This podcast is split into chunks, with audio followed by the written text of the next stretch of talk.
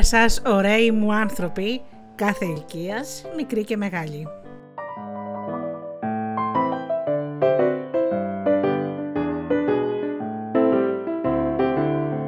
Ακούτε την εκπομπή Φωτεινά Καλημεράκια με τη Γεωργία και τη Γεωργία Αγγελή στο μικρόφωνο.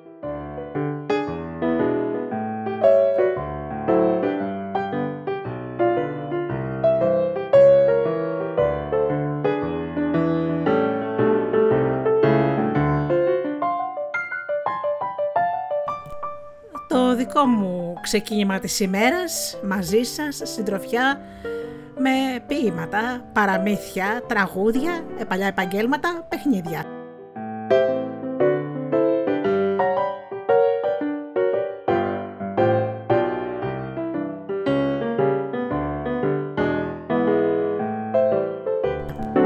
Πάμε λοιπόν ένα πολύ πολύ πολύ χαρούμενο τραγούδι. Πάρε τα χρώματα του δειλινού Πάρε δροσιά από το κύμα Πάρε τη λάμψη του αυγερίνου Πάρε στεριά, πάρε ουρανό Πάρε χαρά, πάρε βουνό Πάρε το φως και ξεκινά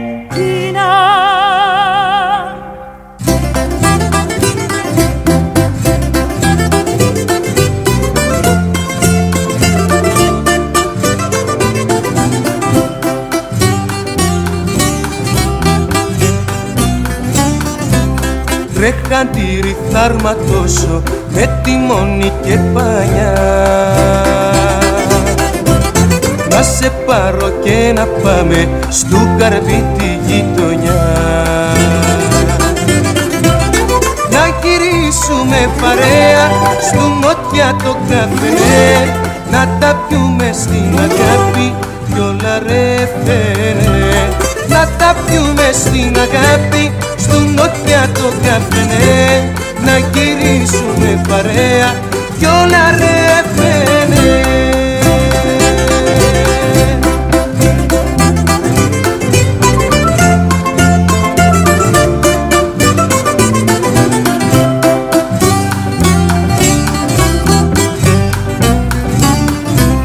Κι αν ο ερωτάς μας δέσει και βρεθούμε αγκαλιά.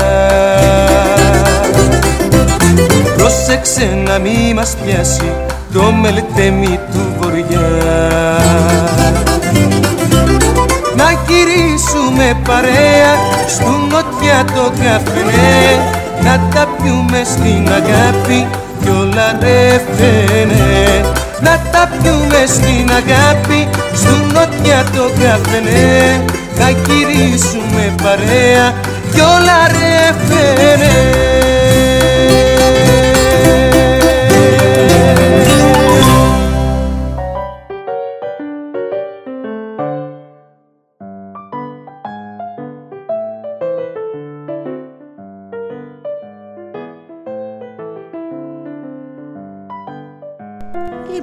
για να ανεβούμε στα Μαλάια σήμερα, παιδάκια μου, μικρά και μεγάλα, η κόρη του βουνού.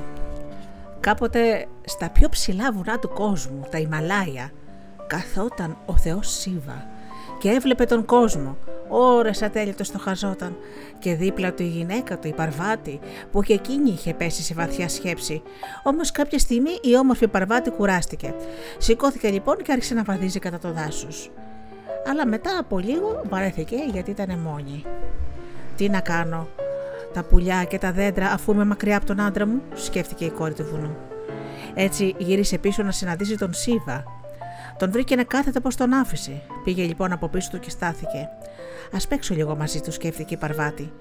Τον πλησίασε λοιπόν και του έκλεισε και τα δύο μάτια με τα χέρια της. Τότε χλώμιασε ο ήλιος και όλα τα πλάσματα της γης τρέξαν να κρυφτούν τα νερά σταμάτησαν να κυλούν και τα λουλούδια έριξαν τα πέταλά τους στη γη.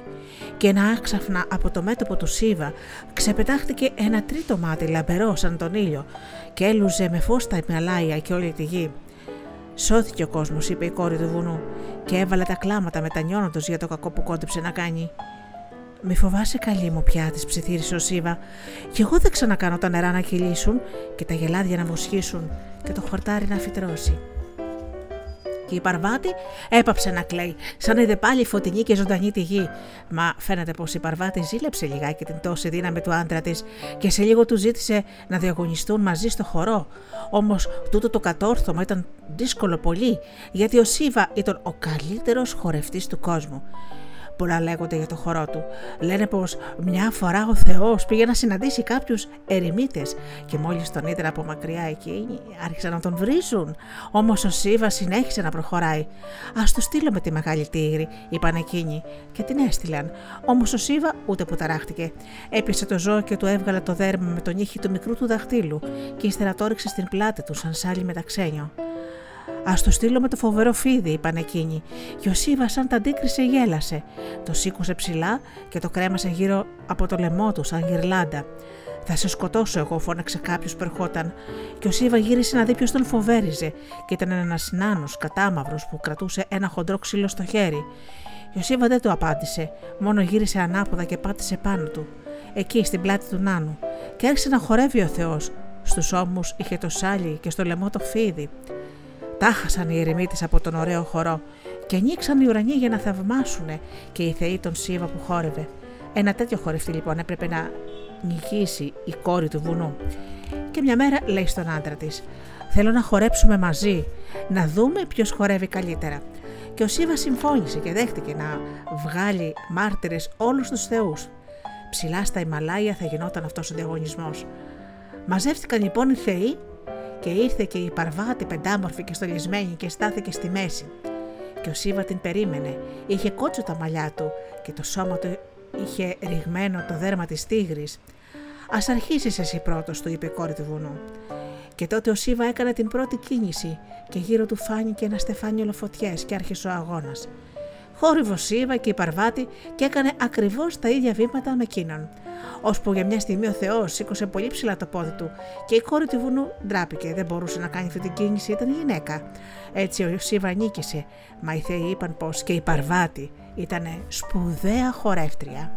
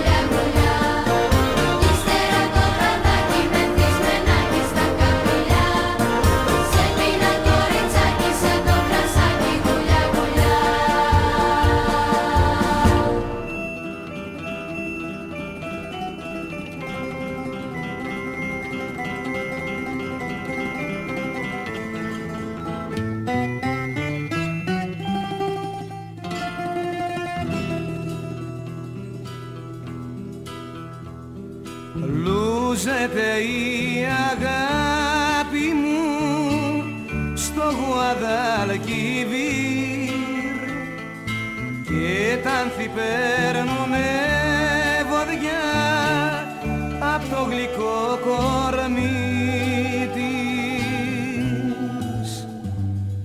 Λούζεται η αγάπη μου στο Γουαδαλκιβίρ τα άνθη παίρνουνε βοδιά απ' το γλυκό κορμί της. Τρέξε πέτα χελιδόνι, φέρ της Βενετιάς βελόνι να κεντήσεις στο μαντίλι τη χαρά της να μου στείλει. Τρέξε πέτα χελιδόνι, φέρ της Βενετιάς βελόνι να κεντήσεις στο μαντίλι τη χαρά της να μου στείλεις.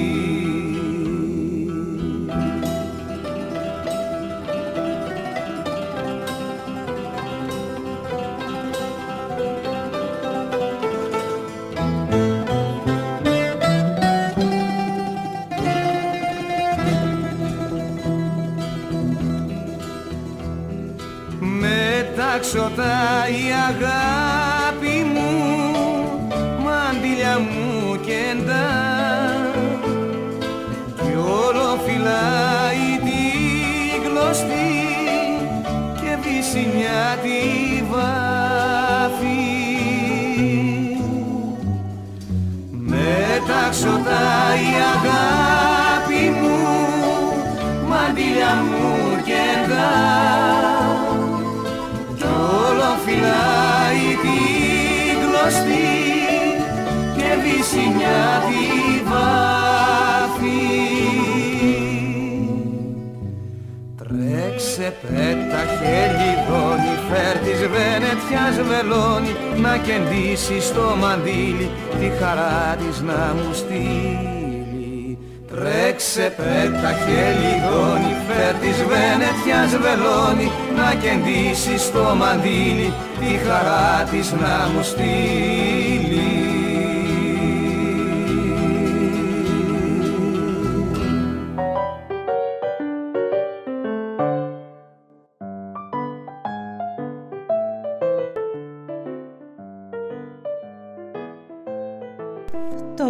Τελευταίο τραγούδι που ακούσατε, το «Λούζεται η αγάπη μου» στο Γουανταλκιδίρ, ερμηνεύτηκε από τον μεγάλο Μανώλη Μητσιά, αλλά όμως αυτό το τραγούδι έχει κάτι ξεχωριστό.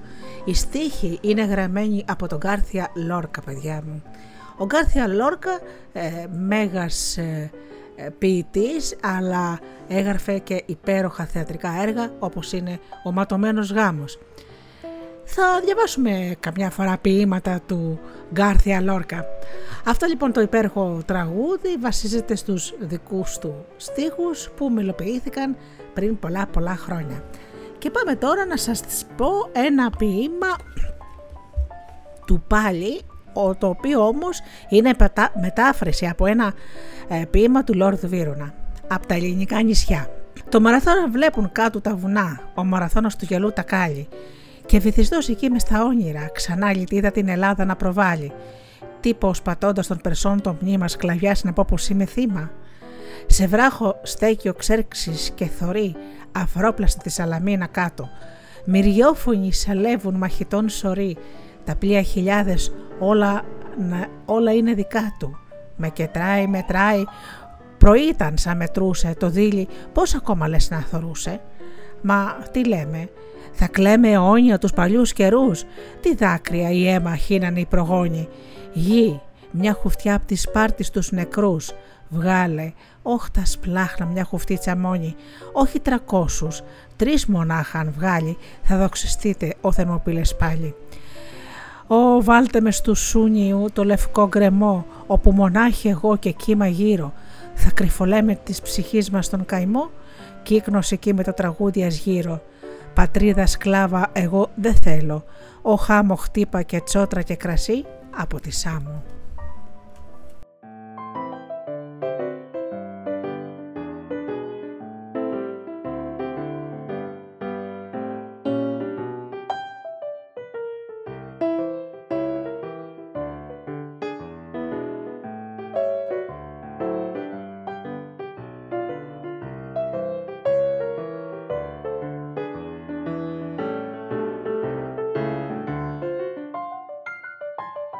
Πάμε τώρα σε ένα παιχνίδι της Αλάνας. Το κρυφτοκούτι. Παίζεται από πολλά παιδιά σε χώρα που έχει πολλές κρυψώνες. Πριν αρχίσει το παιχνίδι, τα παιδιά ρίχνουν κλήρο που το λένε κούσκο για να δουν ποιος θα τα φυλάει. Τα φυλάει λοιπόν το παιδί που το τυχαίνει ο κλήρος. Αμέσως μετά το τα παιδιά φτιάχνουν ένα κύκλο και στη μέση στείλουν ένα κονσερβοκούτι. Το πιο δυνατό από τα παιδιά δίνει μια κυκλοτσάει πέρα το κονσερβοκούτι. Το παιδί που τα φυλάει τρέχει να το φέρει πίσω για να στήσει πάλι το κονσερβοκούτι στον κύκλο, ενώ τα άλλα παιδιά τρέχουν να κρυφτούν. Μόλις το παιδί στήσει τον τενεκέ, ψάχνει να βρει τους κρυμμένους. Όταν βρει κάποιον, τρέχει, αγγίζει με το πόδι του τον τενεκέ και λέει: Φτού πατημένο, Γιώργο, το παιδάκι, ας πούμε, πώς το λέγανε, που βρήκε. Ύστερα συνεχίζει να ψάχνει για να βρει και τους άλλους. Αν καταφέρει και βρήκε τα άλλα παιδιά, τότε τα φυλάει το παιδί που βρήκε πρώτο. Θα πρέπει λοιπόν να πούμε πως όσο κρατάει το παιχνίδι το παιδί που τα φυλάει, αποφεύγει να απομακρύνεται από τον κύκλο με τον τενεκέ, γιατί αν τον αφήσει αφύλακτο, μπορεί να βρει κάποιος ε, να βγει κάποιος από τους κρυμμένους από εκεί που είναι, από την κρυψώνα του και να κλωτσίσει τον, τον τενεκέ. Οπότε όσα παιδιά έχει στο μεταξύ βρει, ελευθερώνονται και μπορούν να ξανακρυφτούν. Και το παιχνίδι ξαναρχίζει. Στη Θεσσαλία το ίδιο παιχνίδι το λένε κρύφτο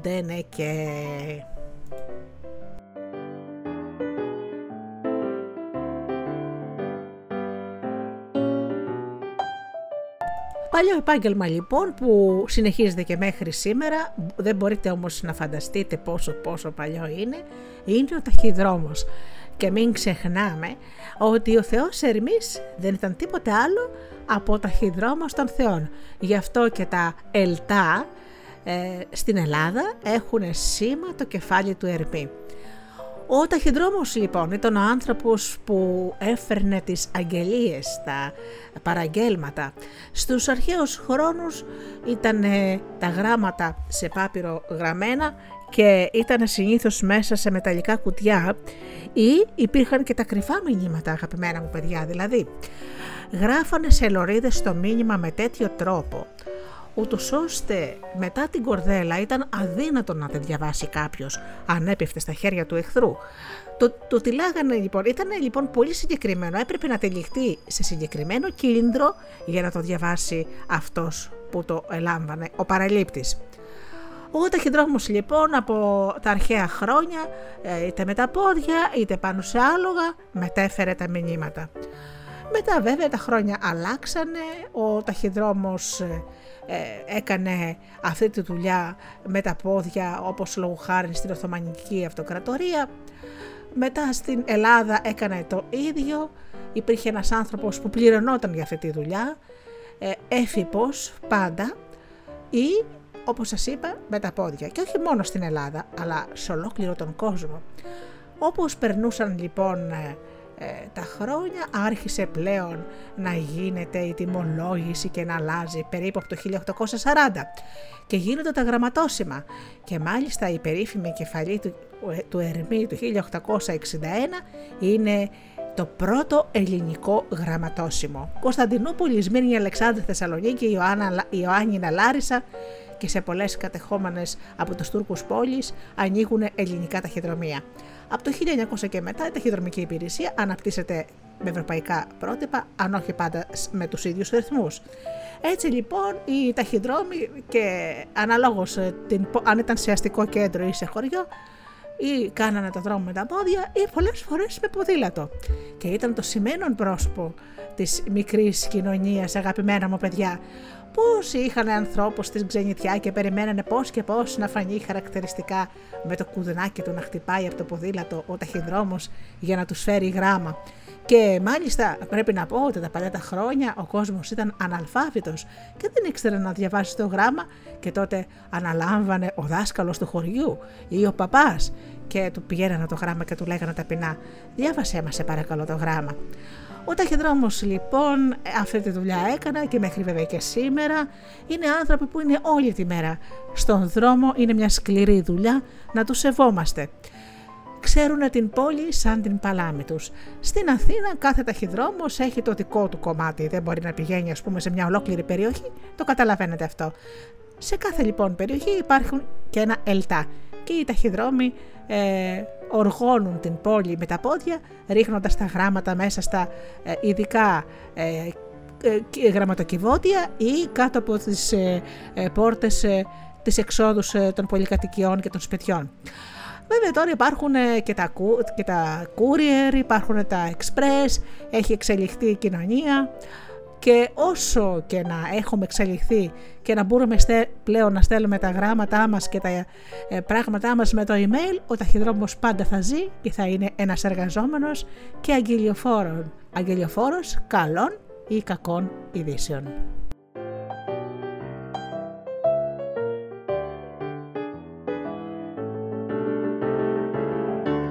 Περπατάει πάνω στα νερά έχει και στους ώμους του φτερά Παίζει με τα αστέρια μουσική και χορεύει στη βροχή. Βγαίνει απ' τα μάτια του το φως κι είναι η καρδιά του ουρανός. Αγγελάκι σαν τα σκαλίστα κάθε βράδυ σε φυλά κάθε βράδυ σε φυλά κοιμάσαι και ξύπνα να μη φοβάσαι πια. Είναι αυτός είμαι κι εγώ φυλάμε και οι δυο το ίδιο σ' αγαπώ.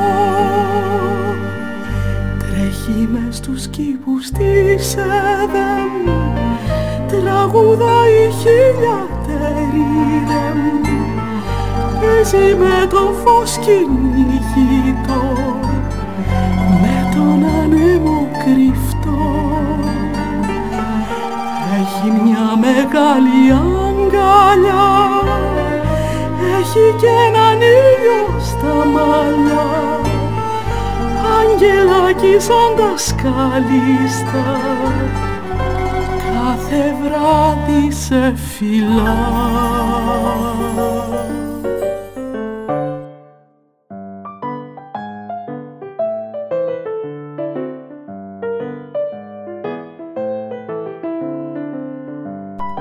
Ώρα λοιπόν για τις δουλειές σας, για τα σχολεία σας, εμπρός εμπρός, η μέρα ξεκινάει, αφήνουμε τις λύπες στο σπίτι ή να τις βγάλουμε έξω στο κατόφλι.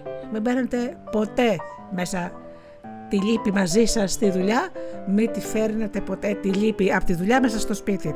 Αφήστε την απ' έξω, δεν χρειάζεται. Όλοι έχουμε προβλήματα. Να ξέρετε ότι το μόνο αντίδοτο για τη θλίψη είναι το χαμόγελο και το γέλιο. Γι' αυτό να κοιτάξετε να μοιράζετε γέλιο και να γελάτε. Και πάντα μα πάντα μα πάντα να αγαπάτε τον άνθρωπο που βλέπετε κάθε μέρα στον καθρέφτη. Καλή σας ημέρα.